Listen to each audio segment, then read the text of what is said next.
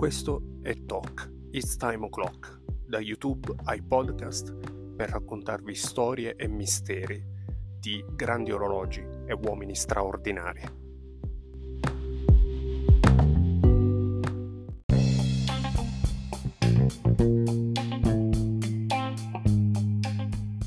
Nel 2022 la rivista Forbes indica Jeff Bezos come il terzo uomo più ricco e potente del mondo, con un patrimonio stimato superiore a 140 miliardi di dollari. Un uomo che si è fatto da solo, per così dire, e che già negli anni 90 aveva deciso di investire su internet, lasciando il proprio ottimo lavoro da più di 220 mila dollari all'anno. Decise però di aprire il suo piccolo piccolo business chiamato cadabra.com e poi ribattezzato amazon.com nel suo garage di Seattle, andando contro tutto e tutti e aprendo così una libreria online che già nel momento della sua apertura aveva il più vasto catalogo di tutte le librerie fisiche presenti fino ad allora sul territorio degli Stati Uniti. Ebbe un'idea geniale che poi trasformò pian piano nel marketplace online virtuale e ormai anche fisico più grande che la storia abbia mai conosciuto.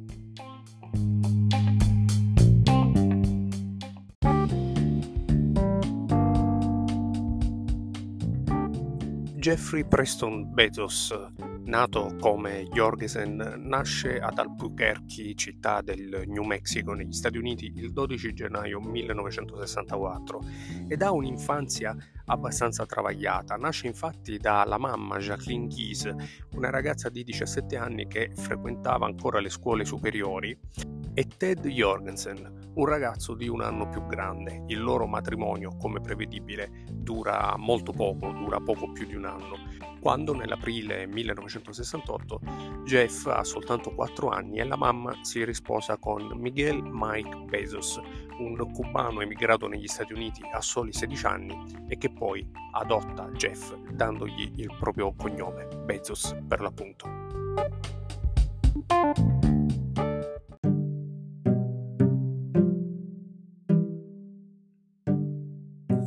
Jeff è indubbiamente un ragazzo ambizioso. Nel 1986 si laurea presso l'Università di Princeton in ingegneria elettronica e da quel momento inizia a lavorare prima al Wall Street nel settore informatico, quindi alla costruzione di una rete per il commercio internazionale di una società conosciuta come FITEL, poi alla Bankers Trust e per finire in una società finanziaria di hedge funds di New York, la DA Shaw Incorporated. Come abbiamo detto però Jeff Bezos è ambizioso e quindi nel 1994 lascia il suo remunerativo lavoro pagato più di 220 mila dollari annui per fondare nel proprio piccolo garage di casa a Seattle cadabra.com, un progetto ambizioso e che poi naturalmente lo porterà a ciò che Bezos è diventato oggi.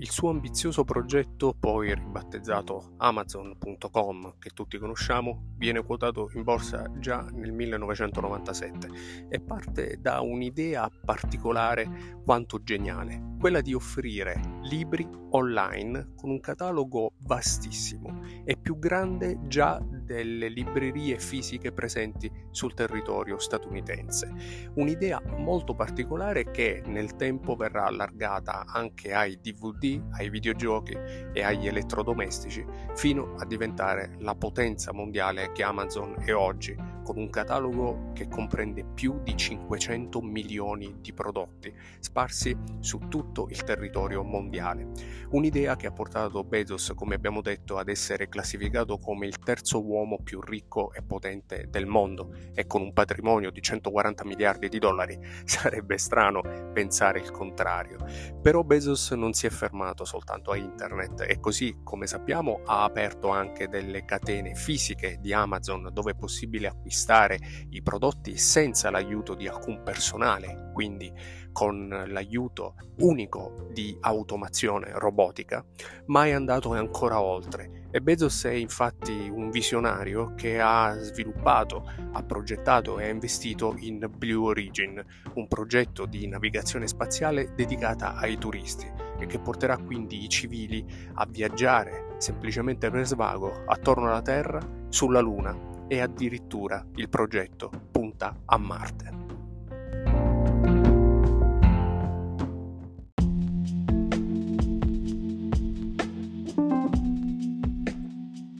Jeff però, oltre che un visionario, deve essere probabilmente un amante degli orologi. E anche se al polso nessuno gli ha mai visto orologi costosi, lussuosi, di grandi maison, come ci si aspetterebbe da uno degli uomini più ricchi del pianeta, deve sicuramente essere un appassionato di ingegneria orologera, tant'è che la sua ambiziosa idea è quella di realizzare un orologio meccanico che abbia la possibilità di durare senza l'ausilio di altra energia se non quella solare 10.000 anni, senza mai nessuna necessità di manutenzione e appunto soltanto sfruttando l'energia termica. Un progetto che vede la luce tanti anni fa. L'idea originaria infatti è di Danny Hillis, un inventore e scienziato americano che ideò l'orologio da 10.000 anni già nel 1986. Per sfidare il tempo, il meccanismo alto 152 metri tichetterà una sola volta all'anno e la sua lancetta secolare avanzerà una volta ogni cent'anni con una sorta di cucù che si farà sentire con suoni sempre diversi ogni mille anni. Come abbiamo detto l'orologio sarà alimentato sì dall'energia termica solare ma anche dall'energia sviluppata dai visitatori che potranno entrare all'interno dell'orologio da 10.000 anni. Sì perché come si può immaginare un orologio alto 152 metri naturalmente ha la possibilità di essere visitato ma al suo interno nasconde anche 5 camere segrete che si animeranno a cadenza secolare. Infatti ognuna delle cinque camere è dedicata ad ogni anniversario. La camera annuale, la camera decennale, la camera secolare, la camera millenaria e infine la camera che si animerà dopo 10.000 anni. L'orologio di Bezos attualmente è ancora in costruzione e si stima che ci vorranno ancora tanti anni perché venga terminato ed è costruito o almeno lo stanno costruendo e i lavori sono iniziati da tempo peraltro all'interno di una montagna della Sierra Diablo in Texas. Manco a dirlo, di proprietà dello stesso Bezos. Come abbiamo detto però la cosa più incredibile dell'orologio da 10.000 anni sono le camere segrete, le camere degli anniversari, dove le prime due camere sono già state ideate e sono in fase di realizzazione e mostreranno le automazioni il primo anno e quindi alla inaugurazione dell'orologio e dopo 10 anni.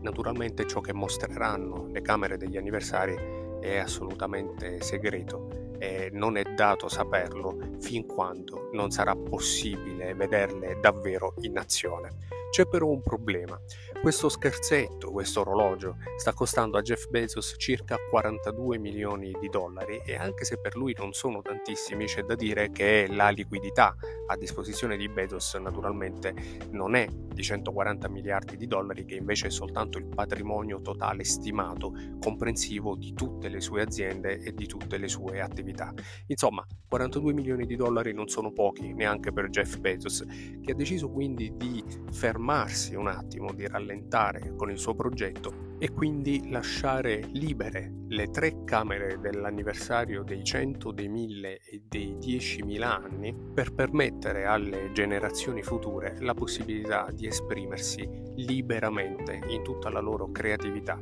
e naturalmente con tutte le tecnologie che nel frattempo saranno state inventate. Questa almeno è la scusa ufficiale perché le ultime tre camere restino ancora vuote. Certo è che in ogni caso, purtroppo, non potremmo comunque vedere le loro automazioni.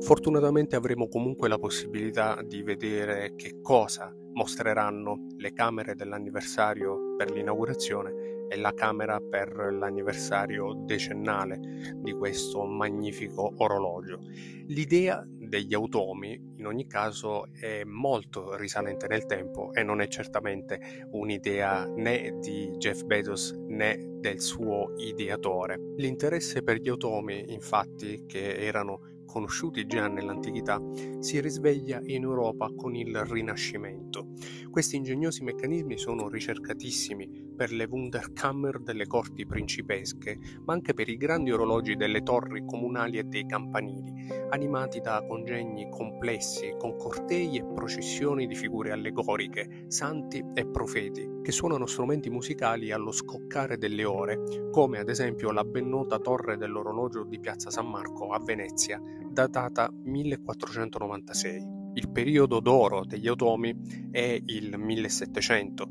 e sono sempre più spesso collegati ai meccanismi degli orologi. In Francia, per il futuro Luigi XIV nel 1649, il famosissimo artigiano Camus costruisce un cocchio in miniatura che si muove trainato da cavalli. È sempre francese e il primo automa che imita un essere umano, il famosissimo suonatore di flauto costruito da Jacques de Vaucanson nel 1700 1937 e l'idea di Jeff Bezos prende spunto proprio dalla grande ingegneria dietro gli automi che nell'antichità e soprattutto, come abbiamo detto, in epoca rinascimentale, vedono la luce con figure sempre più complesse e sempre più automatizzate, delle figure praticamente robotiche che già all'epoca sicuramente dovevano stupire il pubblico e le corti di tutta Europa.